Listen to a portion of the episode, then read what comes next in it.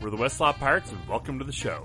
We're here to share our thoughts on Northwestern athletics and college sports, with thoughts and analysis from the visceral to the statistical. We run our tailgate with the red pirate flag flying high above, as we give no quarter, especially the fourth. I'm Sam Walter. I'm John Lacombe. And I'm Eric Scouzgauspo. Scuzz, before we get started, I have to ask, how's your blood pressure? Has it come down a little bit since the weekend?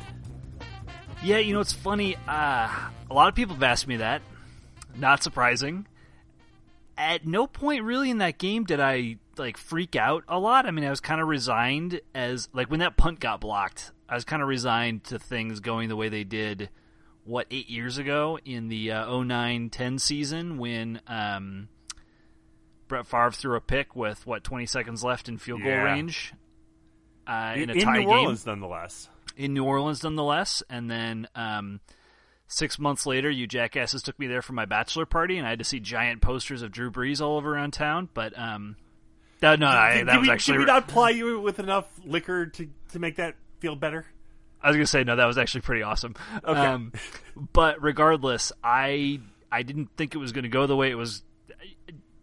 It just felt like a long, slow drag into Vikings misery in the second half, and with moments of a little bit of hope, like Zimmer and staff just looked like a staff that had never won a playoff game, and this was actually the first time a former Bengals assistant has won a playoff game since Walsh left the Bengals many years ago. Wow.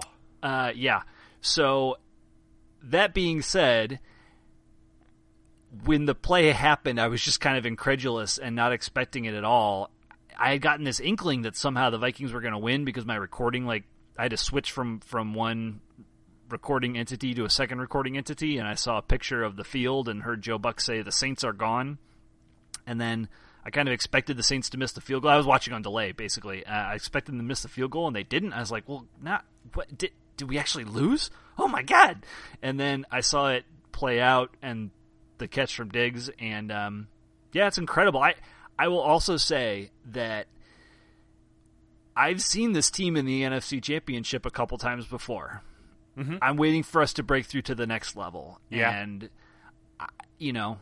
I've said this before many times. I've said this with Northwestern. I've said this with the Chicago Blackhawks. I've said this with the Chicago Cubs, most especially. Exercising demons is hard.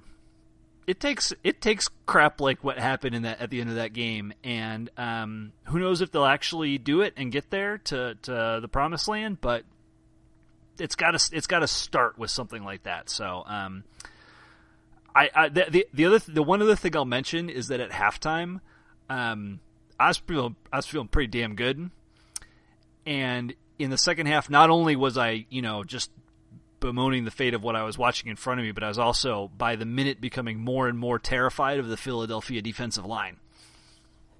So I have two things. I have a statement, and then I have a question for you, Scuzz. My statement is, and correct me if I'm wrong, boys, the extra point, the meaningless kneeling extra point at the end, was Austin Carr's first NFL play, was it not? He was out there. He was out there. I think that crazy, ridiculous, worthless play was Austin Carr's first official play. That play was not worthless. Not worthless. It was either worth a lot or worth a negative a lot, depending on which way you bet in the game, yes. But unless he played in London, and I don't think he did, this was his first play. So what a weird first play. Second thing, Scuzz, very important question. Which is a bigger deal in your life? The best game-winning play you've seen in U.S. Bank Stadium, or the best game-winning play you've seen in the Metrodome? Metrodome. Gotta be, right? I mean, it would be Kirby Puckett's walk-off home run in Game 6 of 1987. That's not even what I was thinking. You were going victory right. I was going victory right. Yes. Oh, you were going victory right. I forgot that was in the Metrodome. Oh yeah, no, that is far superior to everything else that was just discussed. For some reason, I like that even crossed my mind, and for some reason I was like, well, no, that wasn't in the Metrodome, but of course it was. Teams wearing purple have done miraculous things in Minnesota football stadiums is my point. And shout out to Kirby Puckett as well.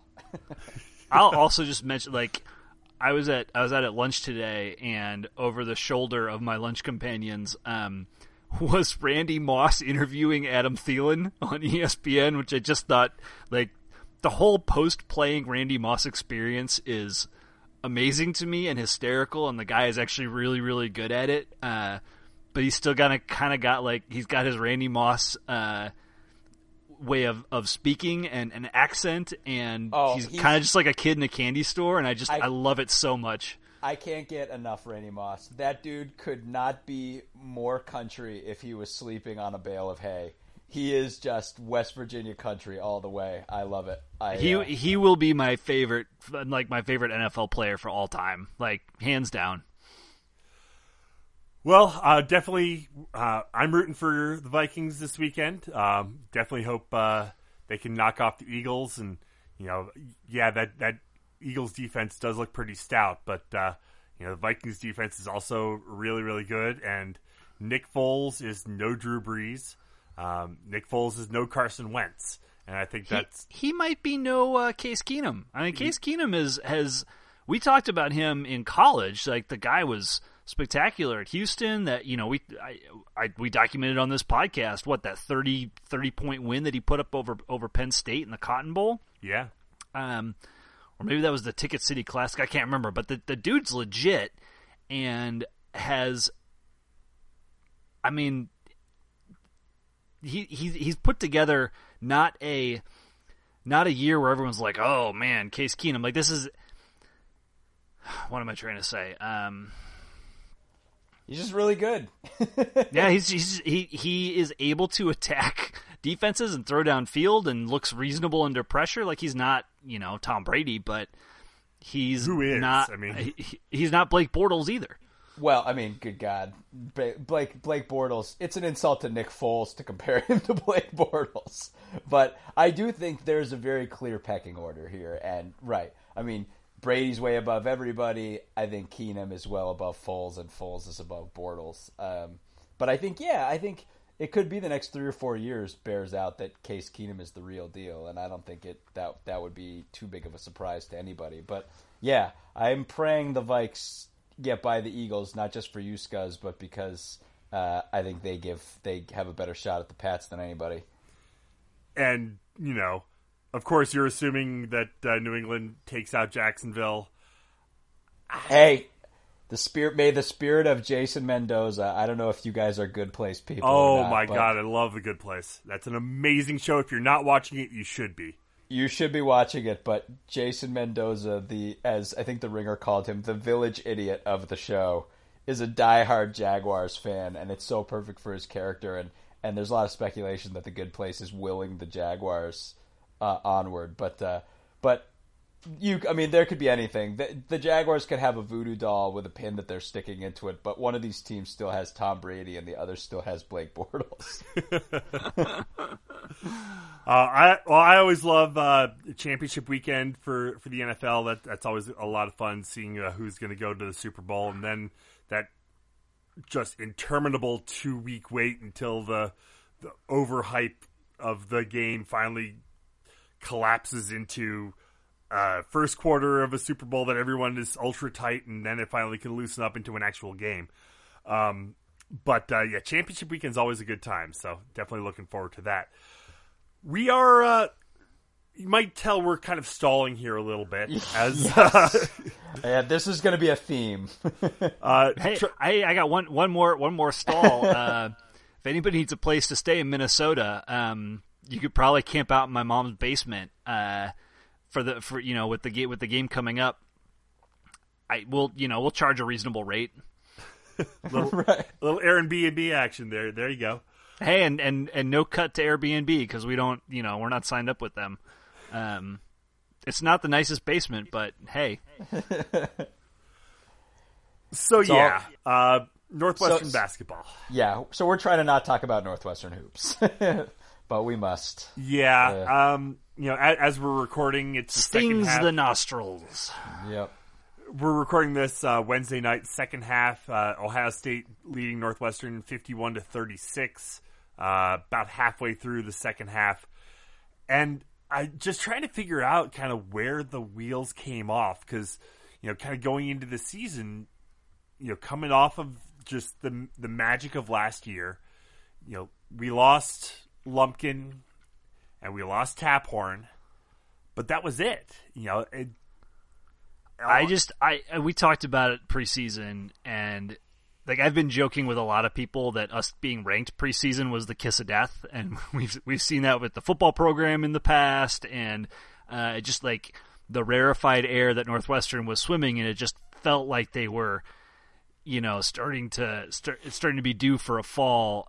But to me, the Lumpkin thing, and we talked about it before the season, his role as not just defender but team leader. I think we all underrated it, and we talked a lot about the defense component and how big of a deal that was going to be, and that we just didn't have anyone on the team capable of replacing him defensively. We'd have to make up for it on the other end of the court, and between cold spells from Lindsay and, you know, Falzone has not been able to do that to make up that loss. We're getting a little bit more from Chris Ash and Isaiah Brown, but again, like that loss took out a huge component of what made Northwestern successful last year. There's been no way to pivot, and then on top of it, my understanding is that he was a critical voice in the locker room for this team as a senior, as a leader.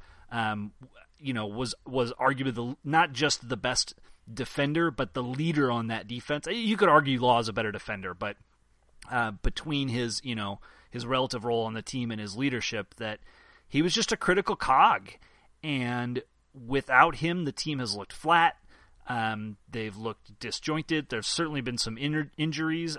We're not seeing the passion. We're not seeing the intensity in terms of minimizing turnovers and delivering assists. Like, it's been sloppy basketball. It's been terrible shooting. It's been disconnected. I could go on and on and on, but for me, it keeps coming back to Sanjay Lumpkin. A big thing that I've noticed is just the utter disparity in free throws. You know, you look at, Northwestern is taking so many fewer free throws than they're allowing, and I think that, we're not driving the net, we're not drawing fouls, and yet on the other side we're committing a ton of fouls. So we're putting other teams on the line, and we're not getting to the line ourselves. Right. I think, that's a big part of it, right? As the not getting fouls, but the giving up so many fouls. And what's crazy is through the whole first half of the season, as kind of mediocre as things were going, and as much as we were not getting the results we wanted in big games, we were benefiting from some really fortuitously bad free throw shooting by our opponents. And that was not something that was going to regress to the mean. Our opponents were going to start to shoot free throws better. But it's weird. I think if you look at the way this team played offensively in the Creighton game, that game was an awesome game, back and forth shootout, between two really talented teams. And a half a month later, the Purdue game fit a very similar profile. It was a really exciting game, up and down. We were not playing good defense, but we were playing good offense, and we easily could have won both of those games. But then, it's a thing. So one, even during that stretch, the team wasn't playing good defense, and as Scuzz said, because of Lumpkin, I think him not being there is a big part of that. But when the injuries happened, and when Law got banged up and McIntosh got banged up, that messed with the offensive rhythm. And all of a sudden, this was a team that wasn't playing good defense and wasn't playing offense either. And it's funny, I think of you can't overstate the amount of the pressure. And Scuzz talked about it, being ranked preseason and all the hype and everything, being a national story. And I almost kind of juxtapose it with the World Cup game when Brazil hosted the World Cup against Germany, right? And Germany destroyed them and won, 7-0 or 7-1 or something like that. And the when Germany scored the first goal, it was a shock to Brazil. But when they scored the second goal and Brazil suddenly realized they weren't going to win, goals 3, 4, and 5 came within the span of like 2 minutes. And it was because there was so much pressure on the Brazil team being the host that the moment they realized things were not going to go the way they thought, they just completely collapsed mentally and the bottom just dropped out. And then by the time they were regrouping and even getting themselves back to a sane place, they were down 5-0. And you can't discount that there's some of that going on, because once you've got this team and you know the offense isn't clicking, and then everyone's thinking in the back of their mind, oh my gosh, this season that was supposed to be so great is going to pot. And that's just so tough, you know, to deal with. And you know, Scuzz, I kind of think of the football season our senior year, when we'd won the Big Ten our junior year, we returned just about everybody back. There were extenuating circumstances, but you know, the common thread being that like once it got away from us, it was not coming back. And once we gave up that comeback to Penn State, and I forget the name of their terrible backup quarterback, but yeah, that was, the wheels came off. You can make a very similar argument for 2013 when we didn't get the, you know, we put all our chips on the Ohio State basket and did not win that game, and then just a couple of bad breaks and everything went to hell. Right, and I think, yeah, it's just that feeling of lofty expectations and realizing they're not going to be met, and kind of what that does psychologically. One other thing that I do just want to mention, only because there is a parallel here, and I want to present this delicately, but I do want to address that there is something of a parallel, is one other thing that was hanging over our senior year, the football season, was what happened with Rashidi Wheeler. And obviously, I don't want to draw a direct parallel between that and the Johnny Vassar situation, because Rashidi Wheeler was so much worse. I mean, for anyone who doesn't know, Rashidi Wheeler was a cornerback on the football team, the Big Ten championship-winning team our junior year, who then died in an off-season workout running sprints. And it was a horrible tragedy. And I mean, I remember Rashidi Wheeler. I had played basketball with Rashidi Wheeler. It was a huge tragedy on campus. And it was a tragedy that hung over the rest of the season. I don't want to make a parallel between that and the Johnny Vassar situation, because obviously the Rashidi Wheeler situation was so much more tragic and so much more impactful. The one parallel is that the Rashidi Wheeler situation wasn't just a case of a tragedy that hung over the season. It was a case of, is Northwestern culpable here? Because there was a question of, was the fact that the off-season workouts been too intense? Had that precipitated it? Was he given something by the school that he shouldn't have been given, and et cetera, et cetera? And ultimately, you know, did the doctor destroy records? Right. So there were all these questions of culpability, and again, a lot of it kind of came out, and I think there was a settlement, and they moved on. I don't want to misstate, because I don't remember exactly if it was a settlement, but I mean, like, it was. Things progressed from there. It was awful. But in the moment, it was very much a question of, is the university culpable for what's going on? And you know, what's hard to say is that hanging over anything? And again, John, I think where you're also ultimately going with this is, was the coaching staff culpable? And did that create a lot of trust and everything else that goes into, you know, what you perceive as happening in a locker room? Like, did it cause friction? And I have to imagine it did. Right, exactly. And again, it's like, we don't know, but we know that was a huge event that happened, and that there was a question of university culpability and wondering if that mattered. And again, so if you juxtapose that with the Johnny Vassar situation, again, or with the union issue in 2013. Or with the union issue in 2013, exactly. And it's apples and oranges from a seriousness perspective. But what you do have in now is a case where, for anyone who's wondering, the Johnny Vassar situation has not gone away. That capital N-O-T, not gone away. You haven't heard about it in a while, but that's because it's still working its way through the court system. Just in October, the courts ruled in Johnny Vassar's favor that Northwestern was unable to strike previous settlement talks it had made with him from the transcript of the lawsuit. And Northwestern had tried to strike the records of those proceedings from the current lawsuit, and the judge said, no, that you can't. That happened just a couple of months ago.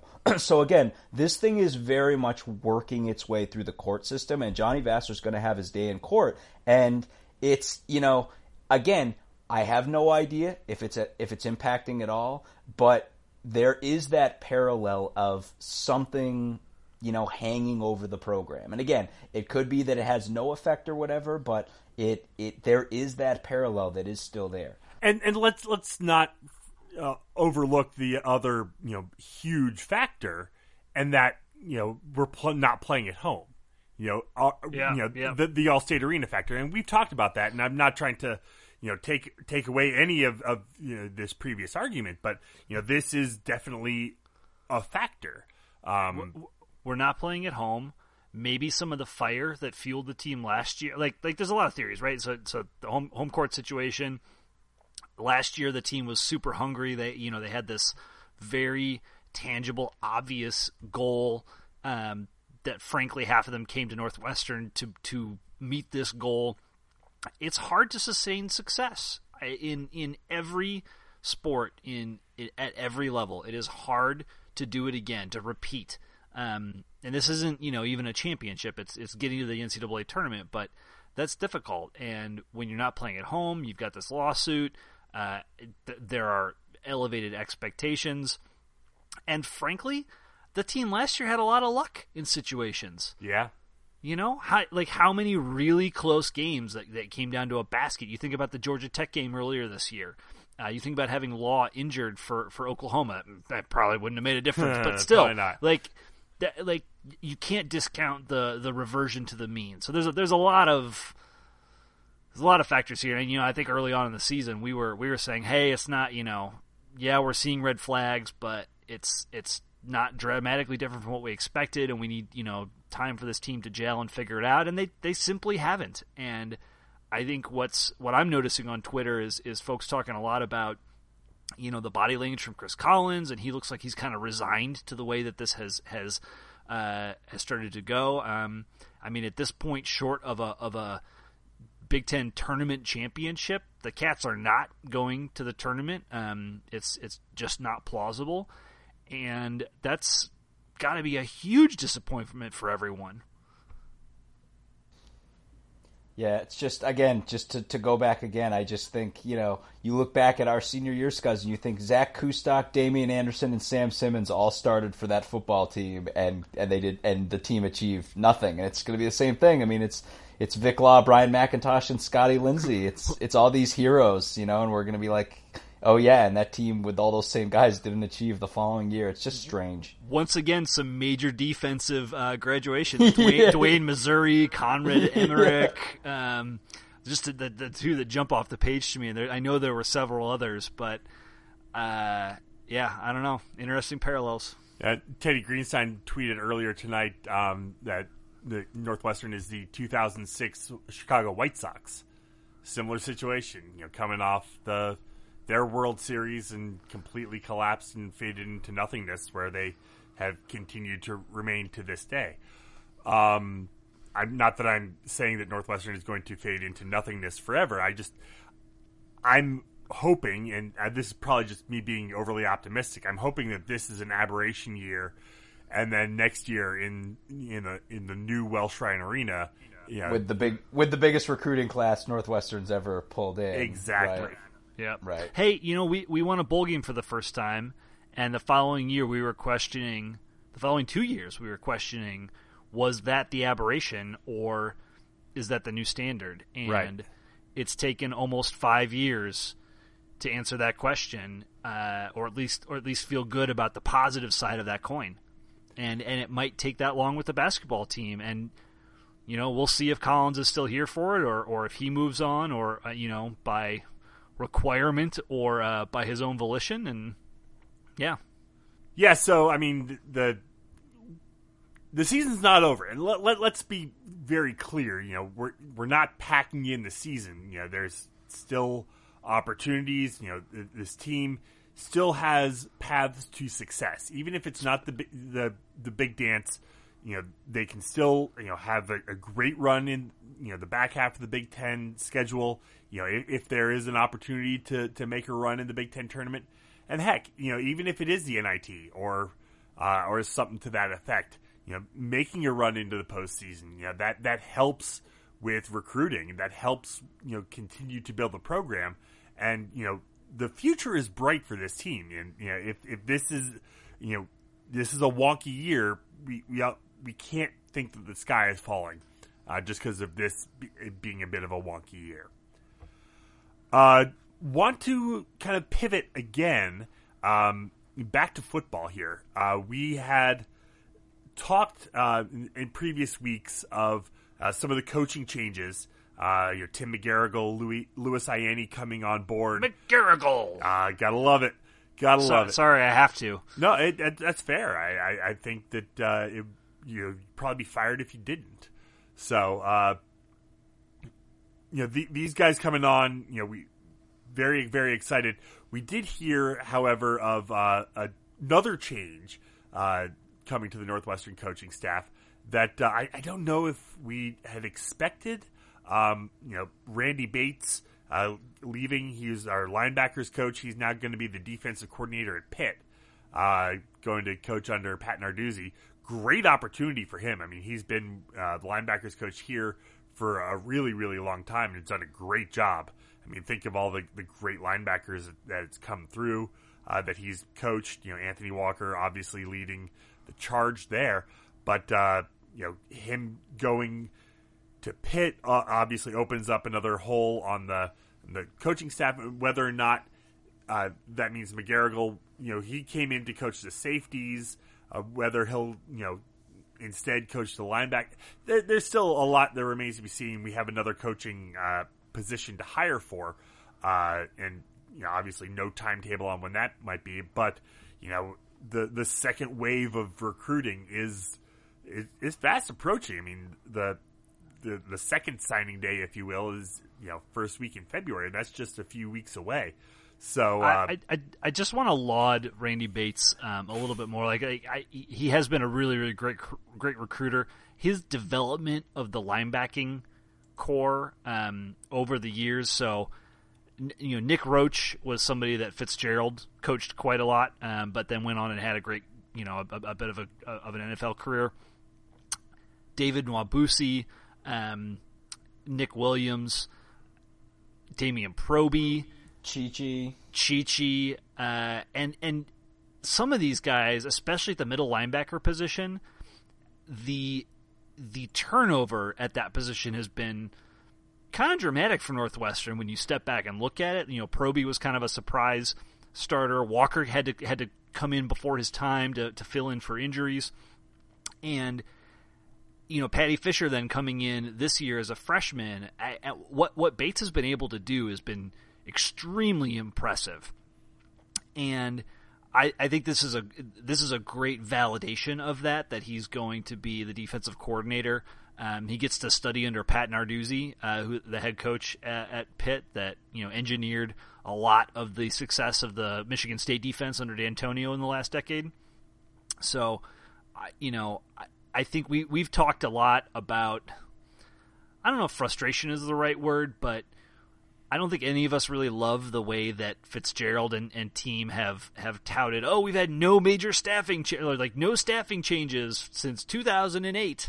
And obviously McCall is generally the focus of our ire, but if nobody's trying to hire your coaches, that's not a great sign either in this day and age in college. So I think this is a great opportunity for Bates. I think it speaks well to Fitz and developing his coaches. I think the other interesting angle here, you know, also knowing that McPherson, who's, you know, been working with the running backs and to great effect, has moved over to the defensive side, was originally a defensive player. You wonder if they're grooming him a little bit to potentially take over for Hankowitz someday. And if this was a, you know, one guy stays and one guy ultimately has to leave to go be a DC. I'm not totally sure. Obviously, Bates is getting the opportunity now. McPherson hasn't gotten there yet, but I'm just reading the tea leaves a little bit and thinking about some of the longer term development that the coaching staff might be thinking about. But bottom line, Bates was a great developer and a great recruiter, and we're certainly going to miss him. Yeah, and you know, speaking of his recruiting prowess, I mean, he was really key in recruiting Texas, and you know that has been such a wonderful proving ground for the Cats. Which, you know, as you think about it, is kind of odd considering that you know we're able to go down to Texas and convince these kids that grew up in you know the heat of Texas to come up to the cold of Illinois. John, you took a really deep dive into kind of the Northwestern recruiting kind of by the numbers. This post just went up on westlawpirates.com today. I encourage everyone to head over there and take a look at it. But John, you took a really interesting look at you know how Northwestern is recruiting kind of 4 and 5 star players and where they're coming from and who we're competing with. And, you know, kind of if you could nutshell that for us before we really kind of dive into this conversation, love to kind of get that kind of whittled down a little bit. Sure. So it's, you know, it's funny. There are so many different ways you could do a deep dive statistically into recruiting, and there are so many different angles. I mean, one of, you know, a whole nother angle that's not even covered is, okay, just like you said, Sammy, like, you know, how are we unearthing those Texas gems? You know, a Venrick Mark kind of guy, a Patty Fisher kind of guy. You know, what is the profile of the kind of guy that a Randy Bates is going down into Texas and grabbing, etc. What I wanted to focus on, and part of this was I was looking for a great diversion, something to carry us through the winter months as basketball is clearly not going to be that thing this year. Taking a deep dive with a goal of being like, okay, if we look at all the 4 and 5 star, although Northwestern's never signed a 5 star recruit, but a 4 or 5 star recruits Northwestern has signed over, let's say, the last 15 years. What is the profile of that guy? You know, if we're going to look at all the 4 star guys we've brought in, the guys who have been the real bell cows of these recruiting classes, guys we all point to on signing day and be like, look at that guy, he's the jewel of the class.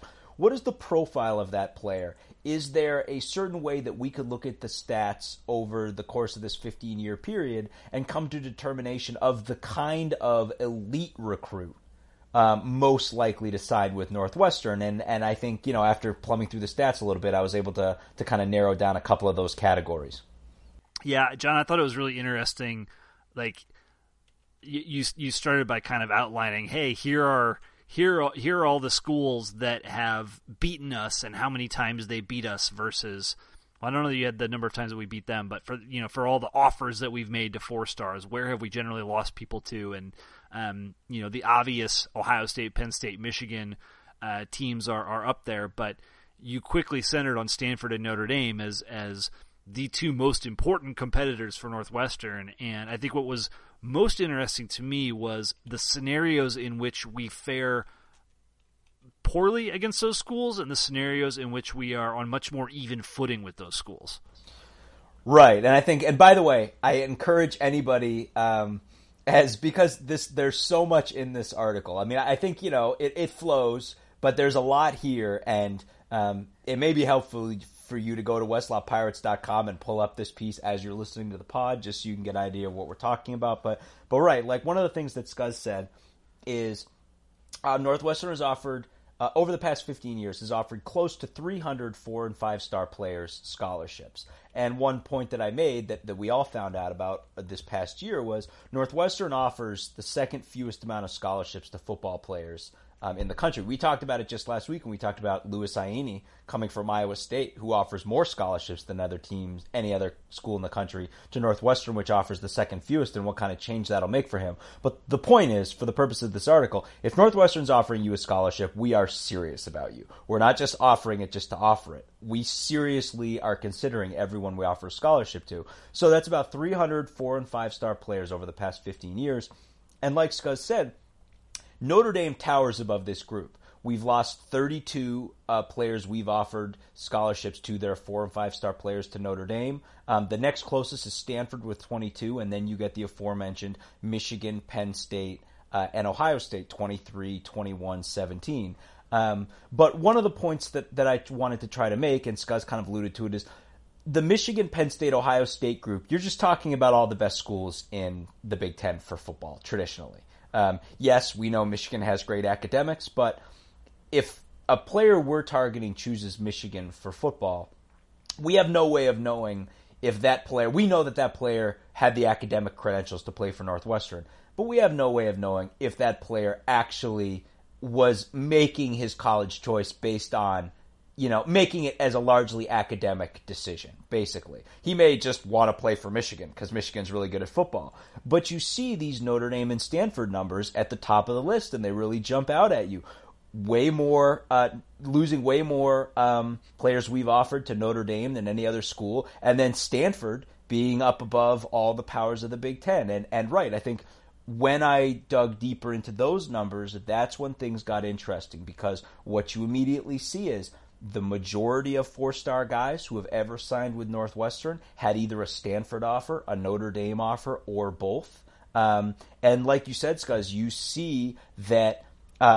Obviously, by and large, we are losing the battles against Notre Dame and the battles against Stanford most of the time when we're going head-to-head with those schools and a recruit is picking either us or them. But when you bring it into the Midwest and you bring it into the cold weather, our chances of landing those players get really good really quickly. Yeah, I think you ultimately landed on like 1 out of 4 recruits that ultimately chooses between Northwestern and Notre Dame in the Midwest, not in Indiana, is likely to pick Northwestern. And that's a pretty good rate when you think about the histories of these programs and the types of players that each program has generally got on the recruiting trail. And I think there's far fewer examples, but when we're competing with Stanford in a cold weather state, it's almost 50-50. Right, it is. I mean, that's the flip side. But there's only like 2 guys. Right. Well, the flip side is and this is talked about in part 5 of this piece that's up, is that, right, we're something like 3 for 27 going against Stanford for 4 and 5-star recruits when the recruit chooses one of the 2 schools. And if a recruit is choosing between Stanford and Northwestern, they're making it probably based on an academic, mixing the wanting high-level football and top-level academics. But 3 times they've chosen Northwestern, 24 times they've chosen Stanford. The reason for that is we're 0 for 20 when we go against Stanford for a warm state recruit. And it's just kids who grow up in warm weather don't want to go to play in Northwestern when they could go to play at Stanford. It's just that simple. But like Scott said, the flip side is in the Midwest or the Northeast, when we've gone against Stanford and the recruit has picked either Northwestern or Stanford, we've won 50% of the time. And we've lost 3 players, and the 3 players we've gotten are Patrick Ward, Afadi Adenabo, and Garrett Dickerson. So these are clearly big, important battles that are going on. And those 3 guys kind of fit the profile of the kind of player that we're going to beat Stanford for at least half of the time. Hey, John, I got to interrupt you here real quick. There's 30 seconds left in this basketball game, and the Cats have cut it to 3. So they were listening to us. They got mad. They were technically 4 now, as Ohio State is shooting free throws, but fair enough. They were listening. They're saying, no, we're turning it around right now. But yeah, so spinning and the whole second part of this basically was, like Scuzz said, the math isn't exactly cut and dry, but when you really get into the stats, it kind of comes down to a Midwest football recruit who's not from the state of Indiana and does not attend a Catholic high school, because Notre Dame's pool with the Catholic school kids across the country for like I believe you described it as Notre Dame is catnip for Catholic school high school kids. Let's put it this way. Not everyone though. I mean, ask friend of the pod Bo Sizek if he felt that way. Fair enough. But let's put it this way, like Jimmy Clausen, when he went to Notre Dame, his high school was Notre Dame High School. So when it's hard to say that a kid like that isn't going to have a pull, and that it's all over the country. I mean, there are Catholic schools everywhere, and But it's important, and one of the things that I talk about in the piece is when you look up and you see that a kid from a local high school has a Northwestern offer and a Northwestern offer, don't freak out. What you should freak out is if you see we're targeting some kid from California and that kid also has a Northwestern offer, we're almost certainly not going to get that kid. That kid is going to pick Northwestern. He's going to pick Notre Dame if he's going to pick one of the two schools. Their just name recognition carries farther than ours does. But like Scuzz said, if it's a public school, Midwest, non-Indiana kid, and we go against Notre Dame for that kid, we get him about one quarter of the time.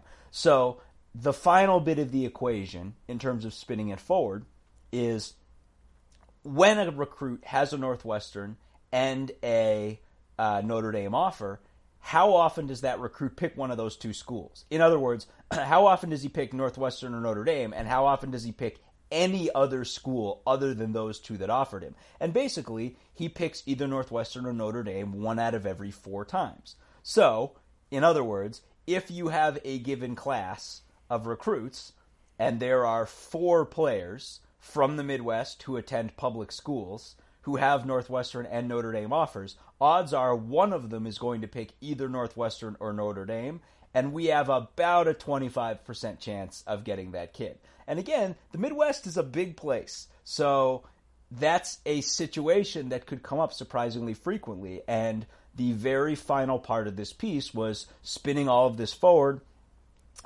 into potential categories of recruits. So, Category 1, guys from Illinois. We usually have a 20% chance of getting a guy we offer who's a 4-star if he's from Illinois. Then guys who are from the Midwest have a Northwestern offer and a Notre Dame offer. Guys who are from the Midwest or the Northeast, like a Garrett Dickerson type, who have a Stanford offer and a Northwestern offer. And then like category 4 being this perfect blend of guys who meet all these categories. From Illinois, not a Catholic school, Northwestern offer, Notre Dame offer or Stanford offer. Parker Westfall is a guy who fit into this category. He was from Bolingbrook, had a Notre Dame offer. We have a really strong chance, as much as a 50% chance of getting a player like that. And then lastly, looking at class of 2019 and seeing who meets this category. And there are certainly no sure things. There are no category 4 guys, sweet spot guys in this class. We are targeting a 4-star offensive lineman from Crystal Lake, Illinois, Trevor Keegan. And there are a quartet of guys from across the Midwest who have Northwestern offers and Notre Dame offers who kind of fit all of the boxes we're checking off. And you look at these guys, there's an offensive lineman, Zeke Coral from Cincinnati. There's a really big offensive lineman from Scuzz's hometown of Edina, Minnesota, Quinn Carroll. Come on, you want to do it. You know you want to do it, Quinn, who is teetering on 5-star status. There's a wide receiver from a public school in Indianapolis, David Bell. And again, that's a little bit of a longer shot because that is Indiana, so that's Notre Dame's home state. But still, public school guy, Midwest, Northwestern offer, Notre Dame offer. And then the guy who's the most fascinating to me is a guy named Zach Harrison, who is from Lewis Center, Ohio, which is very close to Columbus, which is a red flag. But Zach Harrison has a Northwestern offer and a Notre Dame offer and a Stanford offer.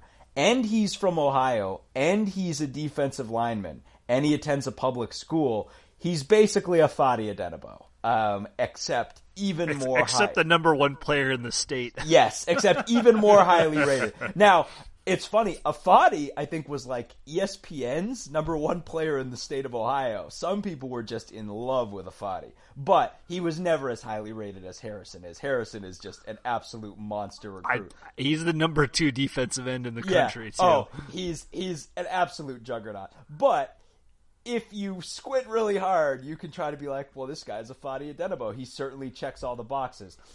Obviously, the idea of a 5-star guy who plays 20 miles away from Ohio State's football stadium not going to Ohio State is a really tall order. But again, the proper way, if there is a proper way based on my intense statistical analysis, to view these guys is to be like, look, here's a group of 4 players, 2 offensive linemen, a wide receiver, and a defensive end. Stats indicate one of these guys is going to sign with Notre Dame or Northwestern. And if one of them does sign with either Notre Dame or Northwestern, we have about a 25% chance of that kid becoming a Wildcat. So again, it's something that we can just keep an eye on. It's certainly a long read and a fun diversion if you're looking for a way not to think about Northwestern hoops, who, by the way, did not complete their amazing comeback. John, I think what's ultimately really interesting is that you've put a numerical perspective on these outcomes, and they're far better than I would have expected. And I think the other thing that is important for people to realize is that you went back 15 years, and it is indisputable that Northwestern is recruiting at a much higher level now than they were 15 years ago. So these percentages over time, like it'd be hard to look at just the last 5 years. Like there's just not enough numbers, right? But it's very conceivable that over time these numbers would start to creep upward. Sure, and I mean, I think that's where you see us going head-to-head with these guys. Right, that Notre Dame versus Northwestern number, longer than 15 years ago, we did not have a 25% chance of getting any guy in the Midwest who had a Notre Dame offer. Like, that guy was not going to be like, well, maybe I'll go to Northwestern. Did not used to happen. We were not getting a Fadi Adenabo 20-plus years ago. It's funny, guys, to your point, one point that I make in the article is, I cite this stat that if we offer an in-state 4 or 5-star football recruit who's from the state of Illinois, we have about a 20% chance of getting that guy, independent of anything involving Notre Dame, Stanford, or anything. Just if he's in state, we have a 20% chance of getting that guy. And to Scouz's point, you might be like, oh, but is it actually higher than 20%? Because like 15 years ago, it was lower than 20%. No, it's 20% because longer than 15 years ago, we didn't offer 4 and 5-star guys. Like we weren't even in those battles historically, when you go back beyond a certain point of time. So it's like all these guys that we're targeting now, that 20% number those are now numbers. We didn't used to have any chance of getting these guys, and now we're in it. So again, it's none of these numbers are huge, but again, you get enough guys who fit a certain category, and you factor in the fact that we're a real legitimate destination, and you're going to see some of these guys sign. So this is actually to kind of spin this forward, and wonderful article. Please check it out, westlawpirates.com. We actually had a comment on the article I did want to bring up. Gary was asking, and this is probably way more work than you're wanting to do right now after putting in all this time on this current piece. But and my wife was actually asking the kind of the similar question is, you're looking at these numbers. You're looking at these 4 and 5-star players going to Northwestern, going to Stanford, going to Notre Dame, and it'd be interesting to kind of track them throughout their individual college careers and see how those progress. And obviously, there's a bajillion other factors that come into play, but Gary's asking, is there a way we can see? How soon do these 4 and 5-star players hit the field for us, for Notre Dame, for Stanford, and kind of how do their careers develop from there? I mean, obviously one of our 4-star recruits from just 4 or 5 years ago didn't end up doing a whole lot except come in and win a bowl game when Clayton Thorson got hurt, and that's Matt Alviti. So, obviously. Ton of different, Parker Westfall, 4-star recruit. He's been plagued by injuries. That's not anyone's fault. It's just the way it all went down. So it'd be interesting to kind of spin it forward and see who's getting on the field and whether that could be theoretically used as a recruiting pitch to these 4 and 5-star guys that fit into the categories that you're looking at here. To go into their houses and say, hey, look, here's a bunch of other kids who are in your same situation, and you will get, odds are you'll get the field before they do at the schools that they're going to. I don't know. You've got the recruiting rate, but it's like what's the hit rate on these recruits? You know, in a kind of funny way, Fitz might prefer to cite what's the gainful employment rate for these guys. Sure. Absolutely. Northwestern. Absolutely. Yeah, we should get Jacob Schmidt back on, right, and he can talk about the magic elixir that he talked to us, once about, just the idea that we prepare you for so much more than football. It's interesting though, right? I mean, you're right. There is a lot baked into that, into Gary's comment, and I had a couple kind of thoughts. I mean, one, like if you look at defensive line for right now, right? I mean, traditionally, like there was a time where once upon a time we could have gone to an Ernest Brown and be like, look, what we've got for you is you'll start for 4 years. But now it's more like, what we've got for you is we do a good job with defensive linemen, and you're going to come in and be part of this really strong stable, and we're going to do right by you. We're going to develop you. We're going to give you a good shot at the NFL, and you're going to be part of a deep and strong rotation of defensive linemen. And I almost wonder if that doesn't sell better than anything. But on the other hand, I read Gary's comment, and the first thing I thought is one thing that I've always kind of wondered in the back of my own mind, which is, Afadi Adenabo had an Alabama offer, and I always wonder, from a purely football standpoint, not from academics, et cetera, because I think Afadi was just really a perfect fit for Northwestern, and I think academically and et cetera, we offered exactly what he wanted.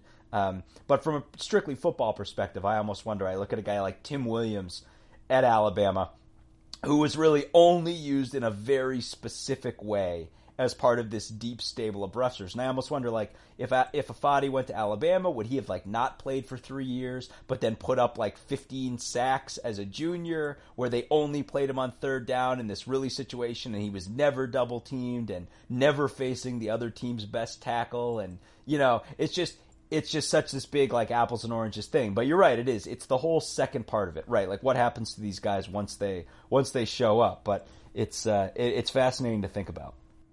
So real quick before we go, there's been a little bit of talk about some potential rule changes that I just kind of wanted to bounce off you guys.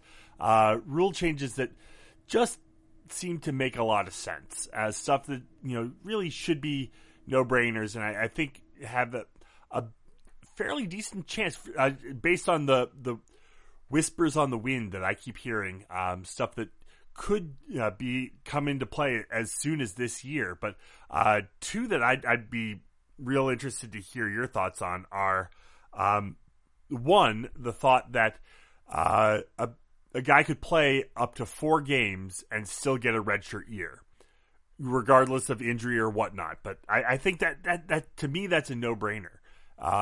You're giving these kids, especially for like a bowl game, right? If they've been sitting all year, you give them a reward for, doing, putting in the work all year, and you can actually suit up and play in a bowl game, or even at the beginning of the year, just trying to figure out, who's, potentially up for redshirting. I think that would be in the kids' best interests almost. Yeah, I think it's spectacular. We've long been a player-oriented group of guys that we like to see things that help the college players have agency over their own college career and their choices, to even the playing field between coaches that get to do basically anything, leave schools, etc., no penalties, but guys can't transfer, or the eligibility rules are so strict. I think this is great from a developmental perspective. I think this is really great from, if you think about an injury perspective, and helping spread out some of the plays, and not make teams. This might help teams be less. Put less pressure on guys to play banged up or play through pain. And I think it's ultimately a really good move. I think, the idea of, back in the day, freshmen weren't allowed to play.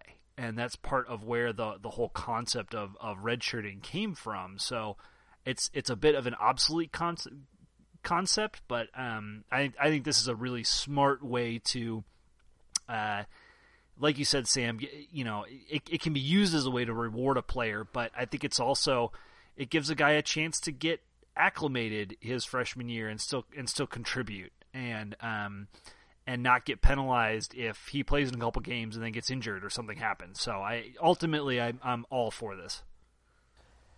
I think, you know, one of the names that I first thought up, and you guys can correct me if I'm misremembering this, but I immediately thought of the end of the career of former Northwestern workhorse running back and current leading rusher for the Montreal Alouettes, who just re-signed Tyrell Sutton. And Tyrell Sutton, who, if memory serves, did not redshirt his freshman year and then was very banged up for several of his years and missed a ton of games and a big part of, I think, several seasons, and was denied a medical redshirt because he had, I think, you know, because he had played good parts of all four seasons. And they were basically like, you're not going to get another redshirt. And I was just remember kind of thinking, like, this is so ridiculous. This guy graduated in 4 years, did not take a regular redshirt season, and was injured a ton, but is not going to get a final year, you know, a fifth year of football because he kind of went – because he basically played meaningful football in all 4 years. And I don't know for 100%, but I feel like at least one of those years it would just be cut and dry. It'd be like, oh, well, he did not play – you know, he didn't play more than 4 games this year, so he definitely deserves another year of football. And I think that's the – that should be the spirit of the law, right? I mean, it's – amongst other things, it's if there's a guy who has not been able to play – as much as he ought have been able to play for whatever reason, you're just eliminating some dumb red tape and giving him more of a chance to do it. In other ways of giving kids a little more agency, there's been some chatter about potentially getting rid of the 1 year waiting period after transfers. And I don't know, I think, you know, what I was reading is, you know, there's still not 100% if that's like forever, or if that's just a one-time thing in college, and then you could possibly get it again as a grad. You know, that grad transfer rule could be in effect. But this basically would allow a player to transfer and play right away, which, you know, we've always been wondering, you know, why does a coach get to leave and go coach right away? And, you know, the players that he signed are stuck there with whoever it is that comes in, whether that new coach is playing the system that fits them or not. You know, that would make things harder for coaching staffs, but it does give more agency to players. I think it'd be really interesting. I'm a little bit more leery of this one. I like it in principle, so, you know, kind of like what I just talked about, right? It does improve, you know, players' choice. That coaching situation thing has never sat right with me. Kind of similar to the early signing period, it feels like this could have some unintended side consequences. I just don't know how to feel about it. I like the idea of you kind of get a one shot, you know, freebie before you would have to sit out, but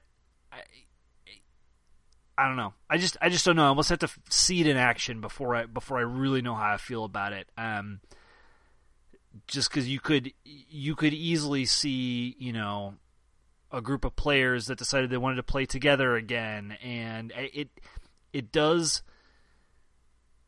Here's one way. Here's one critique I would make of it, and this critique comes from the idealistic place that I view college football, in that this focuses more on the athlete and less on the student. Sure. And I don't like that. At the same time, like, the reality of college football is that it's all about the athlete and not the student anyway. So, you know, maybe it's the lesser of two evils, but it does feel like from a education standpoint, this is maybe not the greatest thing to introduce. Yeah, it's tough. I think I kind of come down kind of what Sammy was saying, whereas the guys who I definitely feel should be able to take advantage of this are guys who that coach who recruited them left. If they signed on to play under a certain administration and that coach is able to just walk and immediately pick up somewhere else, in Kevin Sumlin's case, while getting paid $10 million by the team that he's no longer employed by, and can immediately play right away, I just feel like the players should have the same chance to do that. I think even in that case, I acknowledge, just like Scuzz said, that there are some sticky moving parts to that, and certainly beyond that, but I still feel, as long as we're letting the coaches just move willy-nilly, freewheel, the players should have the same freedom. Yeah, and I do agree that, it's a little more dicey, and, could lead to a lot of kind of back channel, continued like tampering, if you will. There's a lot of ways that this could go a little wonky, but I think just with a little more tweaking, I think my biggest thing, like John was saying, is that coaching change situation. I think I would be happy if they relaxed the rules somewhat on what necessitated a year sit out. I don't know, but I think just if you're putting it to me, should this be or should this not be? I would fall on the side of more power to the kids, but I also agree that there should be possibly a few more tweaks before just willy-nilly you're down for whatever. So interesting stuff to think about. We'll see what ends up happening as these rule changes come into place. Please someone address the targeting situation and the inconsistencies on that. I don't want to get us down that rabbit hole again. There'll be plenty of time for that moving forward.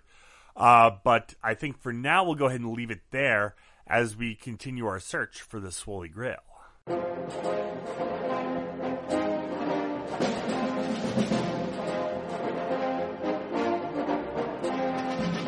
My final thought, I'm really excited that Kevin Sumlin is going to be in the college coaching ranks again next year. I've thought a lot of him over his career. He obviously had some hiccups at A&M, and you could argue that he did not manage the post-Johnny Manziel era very well there, and some of the things that maybe were allowed to slide during the Johnny Manziel era hung around to haunt him, but this him taking the Arizona job is such a perfect fit. Khalil Tate is tailor-made quarterback to play in Sumlin's system, and I think that team immediately becomes a force to be reckoned with. Great, Rodriguez was good too, but Sumlin has hit higher highs, in my opinion, being in the SEC, etc., than Rich Rod did, in the old Big East at West Virginia. So I think this is a pretty big deal.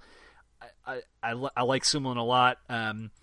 I think I'm really excited for the look of befuddlement on Herm Edwards' face during the Territorial Cup game when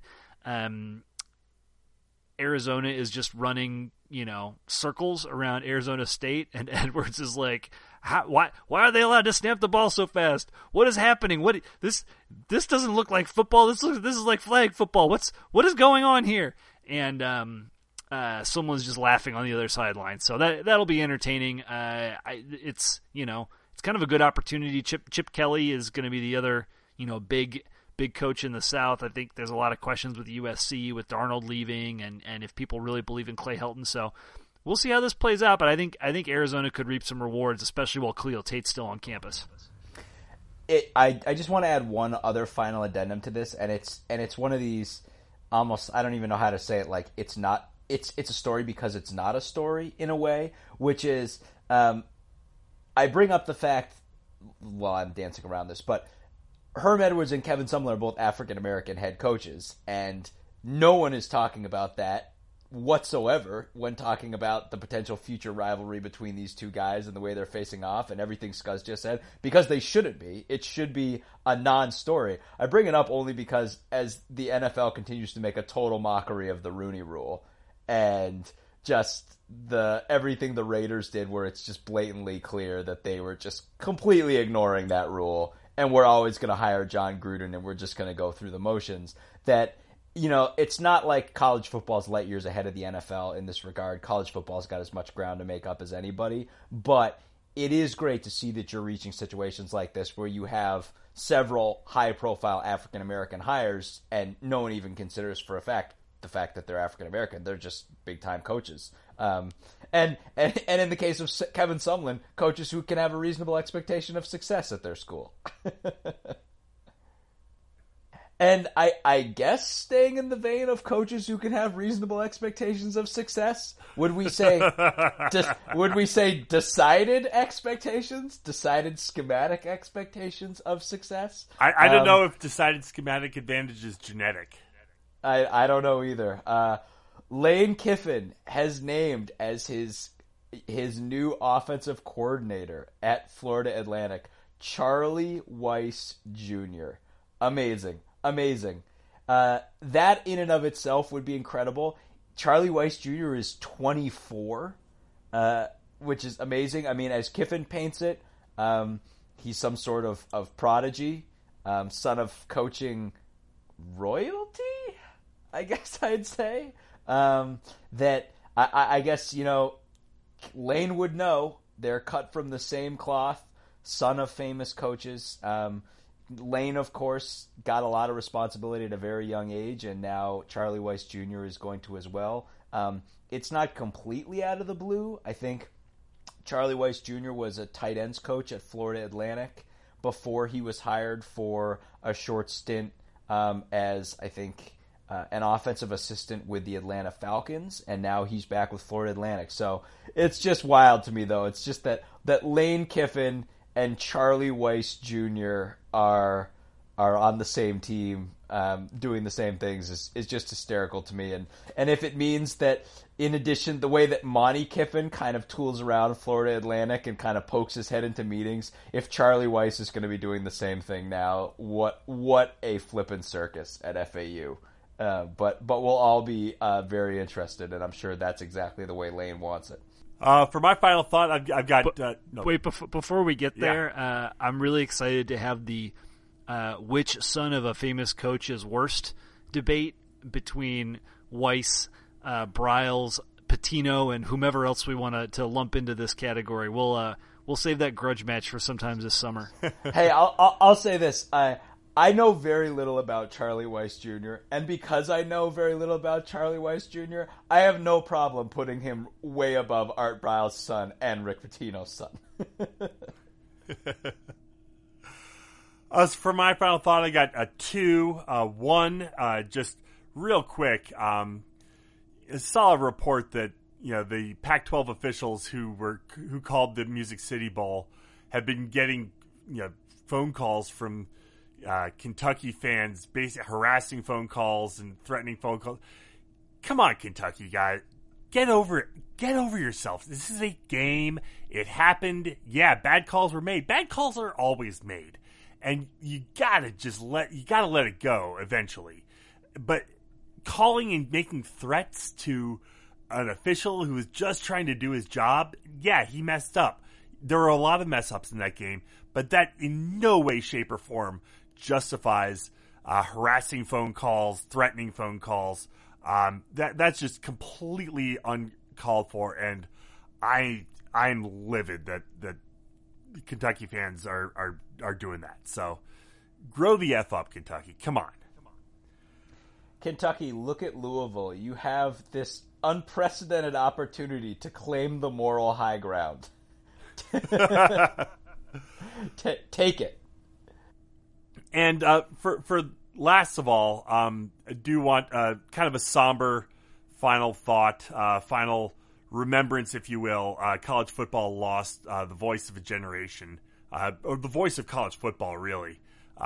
This past week, Keith Jackson passed away this past week, and you know he was college football, you know, forever, and you know always was, you know, calling the Rose Bowl. Year after year, and you knew when Keith Jackson was calling your game that it was an important game. And, you know, I remember back to, you know, my senior year in high school, which was the 95 Rose Bowl run. And, you know, Keith Jackson calling, I believe it was Northwestern Penn State. And it was like, well, okay, this is for real here, folks. You know, he was just phenomenal, and definitely, you know, hope, you know, rest in peace, Keith Jackson, voice of a generation. Yeah, for me, I think, you know, thinking back to when I was in high school too, I remember watching him call Ohio State, Michigan, the game that basically won Charles Woodson the Heisman Trophy. And listening to him call all of those great Woodson plays in that game on a cold day, Ohio State, Michigan. I mean, it just didn't get much more college football than that. One of our friends sent us a video of a 1958 Northwestern game between the Cats and Washington State that was called by Keith Jackson.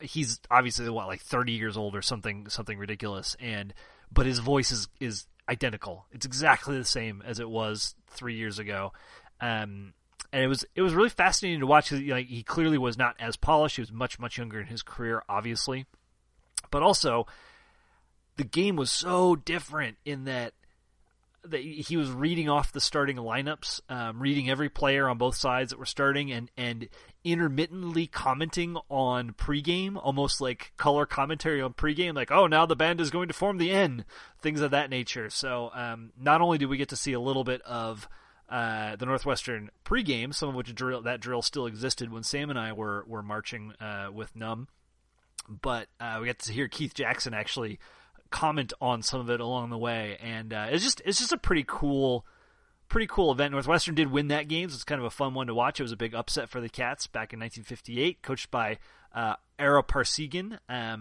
So, you know, the era of Northwestern football that was a bit nicer to view than what transpired a couple decades later. So, anyways, definitely worth a check out. We'll link to it on our website as well. But that was a really fun video to kind of celebrate Keith Jackson in a very Northwestern specific way. So that'll just about wrap it up for this week. Head to our website, westlawpirates.com, where you can leave comments and ask some questions. Find us on Facebook. Find us on Twitter at westlawpirates. You can call our voicemail line, 847-231-2287. That's 847-231-CATS. And give us an email at westlawpirates@gmail.com. Tune in next time as we give our visceral and statistical views on Northwestern athletics, and look for us in the West Lot of Ryan Field flying the red pirate flag, because we give no quarter, especially the fourth. For John Lacombe and Eric Scouzgauspo, I'm Sam Walter. Thanks so much for listening. We'll see you next time.